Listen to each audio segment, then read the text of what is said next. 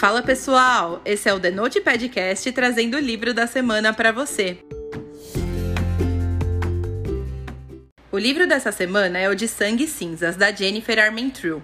Essa autora é simplesmente um fenômeno, gente. Ela já foi número um na lista de best-sellers do The New York Times e do USA Today, e graças aos céus ela escreve em média 8 horas por dia, o que faz com que ela lance séries e continuações numa rapidez que a gente geralmente não vê por aí. De Sangue Cinzas, por exemplo, é uma série que está programada para ter seis livros. O primeiro foi lançado em março de 2020 e agora em 2022 a gente já tem o quarto livro sendo lançado e o quinto tem previsão de lançamento para esse ano ainda. Ou seja, muito em breve teremos toda a obra-prima completa em mãos. E isso já me deixa muito feliz, porque eu já quero adiantar que esse livro virou meu livro preferido de fantasia da história. Pensa só, passou a cotar Harry Potter, feita de fumaça e osso. Enfim, gente, esse livro é realmente maravilhoso. Não é à toa que ele ganhou o prêmio Goodreads Choice Awards de melhor romance, né? De Sangue Cinzas conta a história da Penélope. Ela é a escolhida, a donzela que vai salvar o reino de toda a ameaça dos vorazes. Desde pequena, a vida dela é esperar pelo ritual que vai marcar a ascensão perante a sociedade. E enquanto isso, ela não pode ser vista, não pode se comunicar com as pessoas ou sentir qualquer prazer.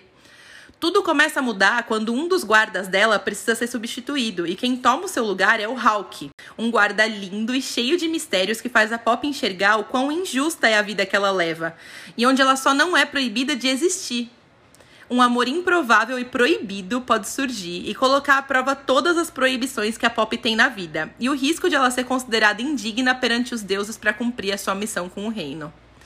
Esse livro é escrito em primeira pessoa e tem 669 páginas de uma escrita completamente fluida e livre da hiperdescrição que muitas vezes a gente acaba encontrando em livros de fantasia, porque às vezes acaba sendo mesmo necessário dar todos os detalhes para que seja criado aquele universo, né? Mas isso não acontece aqui. Eu vi comentários na internet de pessoas dizendo que esse livro começava muito confuso. Então eu reforcei a atenção e li bem devagarinho esse começo para não perder nada. E deu certo, viu, gente? Eu não fiquei confusa em nenhum momento da história. Então eu já não posso dar 100% de certeza se ele não é mesmo confuso ou se foi o fato de eu prestar bastante atenção em tudo que facilitou. Mas a minha dica é ficar atento aos primeiros capítulos, onde acontece a primeira ambientação do livro. Esse livro aqui me fez gritar várias vezes ao longo da história. E isso não é força de expressão, tá? Eu soltei gritos de comemoração e expectativa em várias cenas do livro, gente. A louca. Mas sério, as cenas são de tirar o fôlego e a gente se pega vibrando com os acontecimentos a cada experiência diferente da protagonista. Vocês já sabem, eu já falei muitas vezes para vocês, mas o meu tipo de trama preferido é o de amores proibidos. E esse livro tem um dos mais intensos que eu já li na vida. E olha que eu só li o primeiro livro dessa série, viu, gente? Tem gente me falando que o terceiro livro é ainda mais bombástico, então pensa só. Minhas expectativas são gigantes. Eu sou o tipo de leitora maratonista, sabe? Eu gosto de pegar uma série e já ler tudo que tem dela. Mesmo porque, com meu ascendente em peixes, a minha memória não é das melhores. Então eu prefiro meter as caras e já ler tudo de uma vez em uma maratona. É por isso que eu geralmente não gosto muito de ler séries que ainda não foram completamente lançadas. Mas eu acabei abrindo uma exceção para esse aqui porque eu ouvi muita gente falar super bem dele e eu fiquei curiosa. Gente, agora eu tô 100% obcecada e eu não sei como eu vou sobreviver até ter todos esses livros na minha mão. A única coisa que me consola é que a autora escreve super rápido. Então eu só vou ter que esperar por volta de um ano e meio, graças a Deus. eu fiquei impressionada várias vezes ao longo dessa leitura, com cenas chocantes e plot twists inesperados, cheios de maquinações políticas que me deixaram de queixo caído. Foi realmente tiro atrás de bomba e eu perdi as contas do número de surtos que eu tive lendo esse livro. Ele é uma obra-prima do gênero romance, gente. Eu amei demais que a autora fala de uma forma super original de um tema que para muitos pode ser considerado batido. Essa história acaba se assemelhando muito a criaturas que a gente já conhece, como vampiros ou até lobisomens. Mas a Jennifer conseguiu provar que consegue pegar um tema que já existe e transformar em algo completamente novo e totalmente revolucionário. Gente, eu amei. A minha nota para esse livro é 10, mas eu confesso que eu queria dar mais do que 10. Ele simplesmente virou o meu livro de fantasia preferido da vida. Não sei se a saga inteira vai ser, porque ainda nem foi lançada toda, né? Mas, gente, nunca na história um livro me pegou tanto desde o começo. Esse livro ele é super bem escrito, dá pra ver que a autora não foi criando coisas da cabeça dela ao longo da escrita, sabe? Ela já tinha tudo planejado, tudo definido, antes mesmo de começar a escrever a primeira palavra. São vários jogos de poder, manipulações e traições que fazem a história dar uma guinada inesperada. E a química do casal principal é uma das melhores que eu já li. Os diálogos deles, gente. Ai, gente, os diálogos, cara, são sagazes. Parece um jogo de ping-pong. Cada um atira de um lado e a gente fica naquele toma lá da cá que faz a química deles se multiplicar.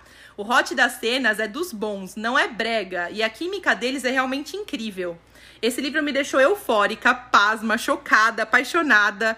Cara, esse livro me pegou de jeito. Eu recomendo demais essa leitura. Se você gostou de Acotar, você vai se apaixonar por esse livro. Inclusive, esses dias eu criei uma galeria lá no aplicativo da Cult, com vários livros de fantasia que tem bastante romance como esse daqui. E eu vou deixar o link na descrição desse episódio para vocês também pegarem essas dicas por lá. A Cult é um aplicativo de indicação e avaliação de cultura pop no geral. E eu tenho encontrado várias dicas sensacionais de livros, filmes, séries, podcasts e até de músicas por lá. Eu recomendo demais, gente. Eu fiz essa galeria que tá lotada de dicas boas de livros nesse mesmo estilo de De Sangue Cinzas. A Cult é uma plataforma realmente incrível que inclusive tá patrocinando esse episódio pra gente. Não deixem de conferir, gente. Você que é fã do podcast, você vai amar. Qualquer dúvida, me mandem mensagem no direct lá do Instagram que eu ajudo vocês, tá bom? Eu li esse livro na versão física e eu ganhei ele de presente do grupo editorial Record. A capa é lindíssima e a história é tão boa que esse é um daqueles livros que vale a pena ter na estante, sabe? Você encontra ele na Amazon por R$ 35,10. Lembrando que esse livro tem hot, tá? Então a classificação indicativa dele é para maiores de 18 anos. Agora vem a parte com spoilers. Se você não quiser ler os detalhes específicos do livro, é melhor a gente dar tchau por aqui. Depois me conta o que você achou. Eu comecei esse livro já ficando passada com a ambientação de um universo hostil e cheio de ameaças e perigos escondidos. É um livro complexo e cheio de mistérios, e a autora vai soltando os detalhes aos pouquinhos para que a gente fique preso na história e não focado na hiperdescrição do universo. Já comecei a amar por aí, me deu aquele friozinho na barriga de entrar em um novo livro de fantasia que alguns autores conseguem dar na gente, sabe? A gente já começa o livro com aquela fatídica visita da Pop no Pérola Vermelha, que nada mais é do que um cabaré, né, gente? Até o Victor aparece por lá. Eu achei babado, gente. A donzela frequentar esse tipo de lugar, mesmo que ninguém soubesse que era ela ali. Ou melhor, quase ninguém, né? Porque quando aquela mulher misteriosa fala que sabia que ela era donzela, eu já quase caí dura. Aí a Pop acaba entrando no quarto que ela achou que tivesse vazio, mas encontra o Hulk. E até então a gente pensava que ele não soubesse quem ela era, né? Depois isso muda, né? Mas a princípio, aquela primeira interação dos dois já conseguiu me mostrar qual seria o ritmo daquele relacionamento.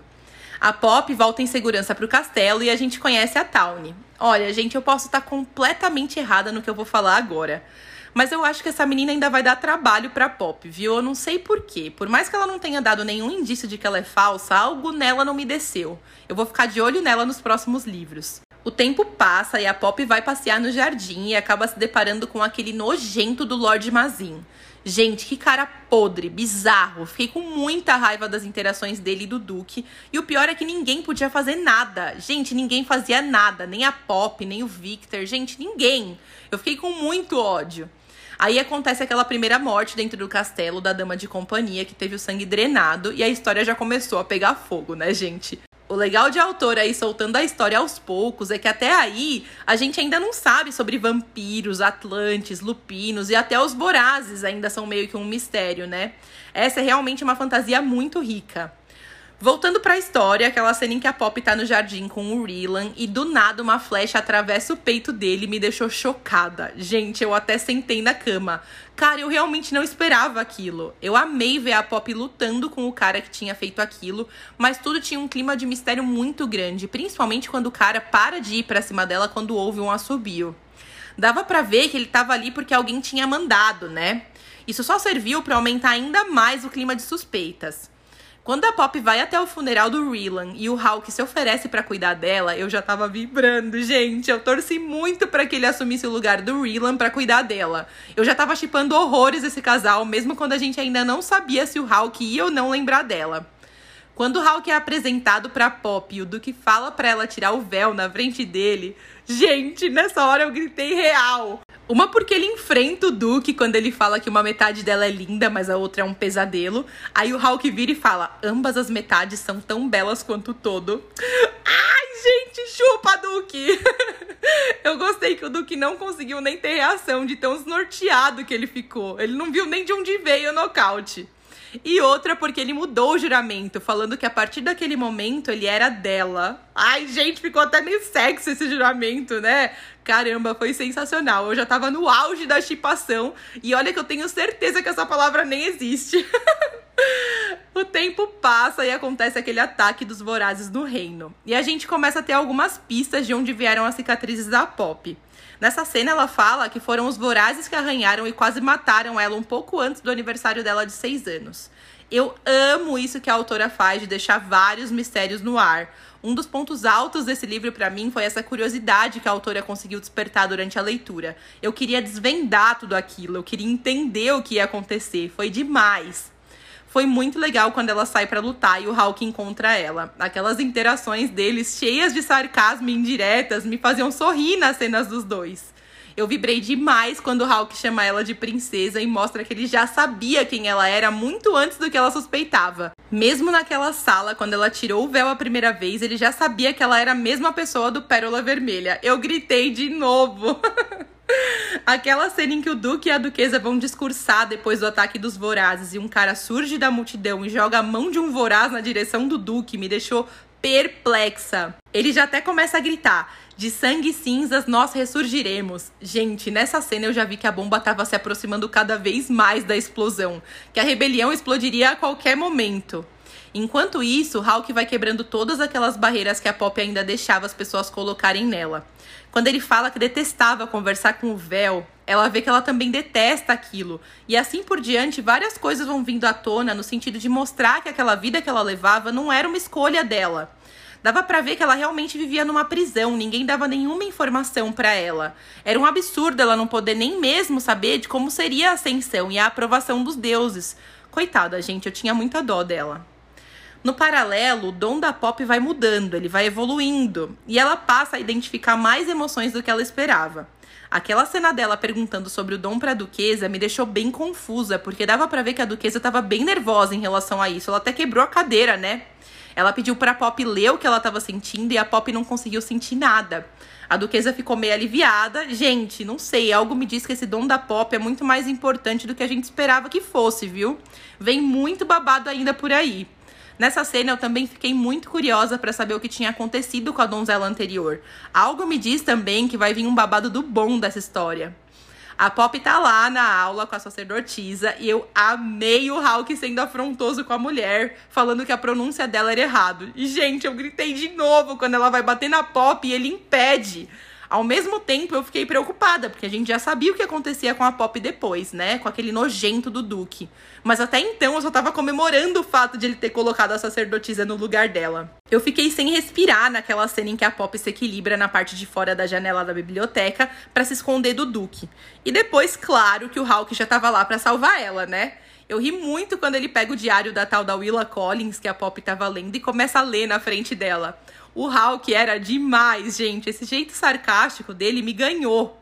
Gente, nesse ponto da história eu já sabia que tinha algo além do que a gente sabia da história do Hulk, sabe? Mas mesmo assim eu tava chipando horrores.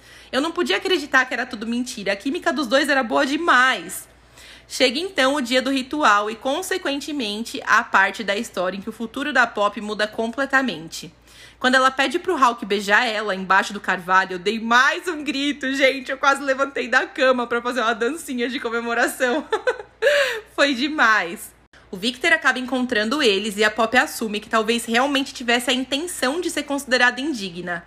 E esse foi realmente um ponto de virada para a personagem, para ela começar a entender que não queria mais viver sob as ordens de outras pessoas, que ela também era uma pessoa e tinha suas próprias vontades. Aí do nada começam os gritos no salão e aparece o Duque lá pendurado com a bengala enfiada no meio do peito. Gente, eu vou falar uma coisa para vocês agora que pode ser um pouco polêmica, mas eu não consegui sentir pena do Duque. Eu amei aquela situação, eu comemorei a morte dele. não sei se é algo que a gente devesse comemorar, mas a verdade é que foi assim que eu me senti. Gente, eu tinha certeza que tinha sido o Hulk. Cara, eu vibrei. Começa todo aquele reboliço da revolução, um ataque logo no salão durante o ritual e muitas mortes acontecem. Entre elas a do Victor, que me deixou super mal. Ele realmente era um cara honrado, me deu muita dó de ver a Pop perder mais uma pessoa tão próxima dela. Logo depois vem aquele bosta do Lord Mazin falar merda.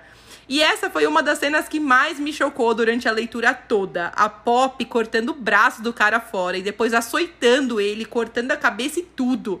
Meu Deus, eu fiquei tipo, gente, o que que tá acontecendo? Socorro!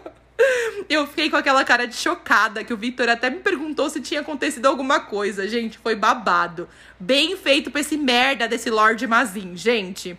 Logo depois, ele já sai em comitiva para ir em direção à capital, porque não era mais seguro para Pop ficar ali.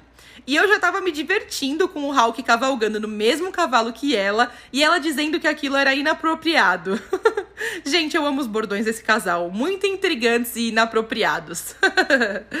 Uma coisa que me marcou dessa viagem é que ele fala pra Pop que ela não ia viajar de véu, porque ninguém podia saber que se tratava da donzela. Então ali fora ela era a Pop, não a escolhida. Isso meio que tirou um peso enorme das costas dela e eu fiquei ansiosa para ver como ela ia se comportar lá fora eu comecei a ver que o segredo por trás da identidade do Hulk estava vindo à tona quando eles passam a noite juntos na Floresta Sangrenta e a Pop ouve ele no dia seguinte falando com o Kieran e o Kieran estava lá lembrando ele que ele não podia se esquecer da missão dele. Eu já vi que a decepção logo vinha, viu, gente? Ô tristeza. Eles chegam naquela cidade estranha em que todo mundo comemora a chegada deles, e depois de a Pop ter se entregado pro Hulk, independente das consequências que ela teria que enfrentar por conta disso, o Phillips chega no quarto falando que os outros dois guardas sumiram e que eles precisavam sair dali imediatamente. A Pop chega até a desconfiar do que eram, mas não se permite acreditar que o Hulk seria capaz de uma traição daquelas.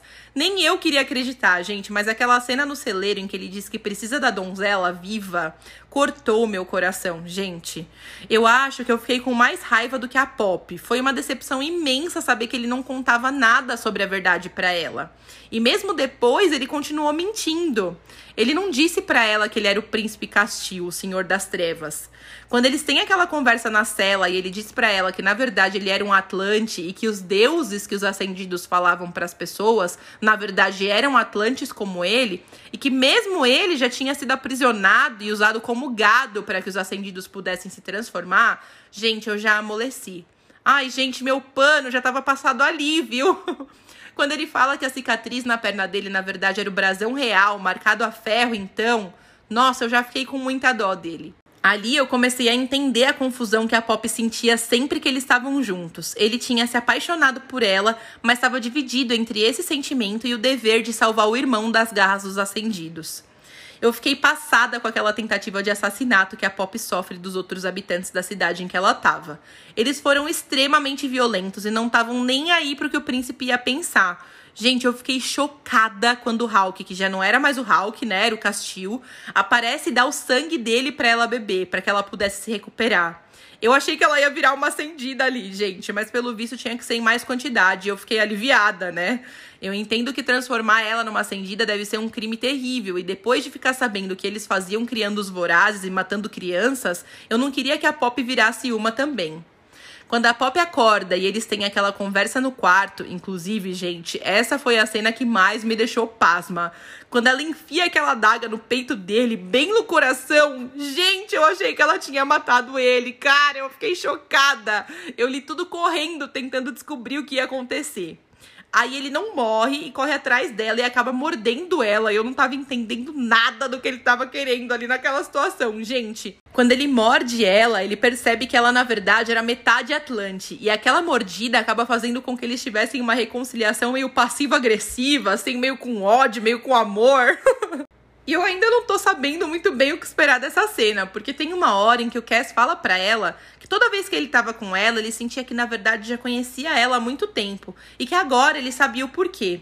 Eu tô achando que isso pode ter a ver com a antiga paixão que ele assumiu que já teve para ela, e até com a história da antiga donzela. Talvez tudo isso esteja interligado, ou talvez seja só doideira da minha cabeça mesmo, mas eu já tô eufórica para descobrir mais, porque livro bom deixa a gente exatamente assim, né, gente? Cheias de teorias e maquinações. Depois a gente vê que o Cassie vingou de todos os caras que tentaram fazer mal pra Pop e deixou todo mundo ali pendurado para que todo mundo visse o que acontecia com quem tentasse fazer o mesmo. E depois ele simplesmente anuncia pra ela que vai levar ela pra Atlântia, porque os dois vão se casar. Ai, gente!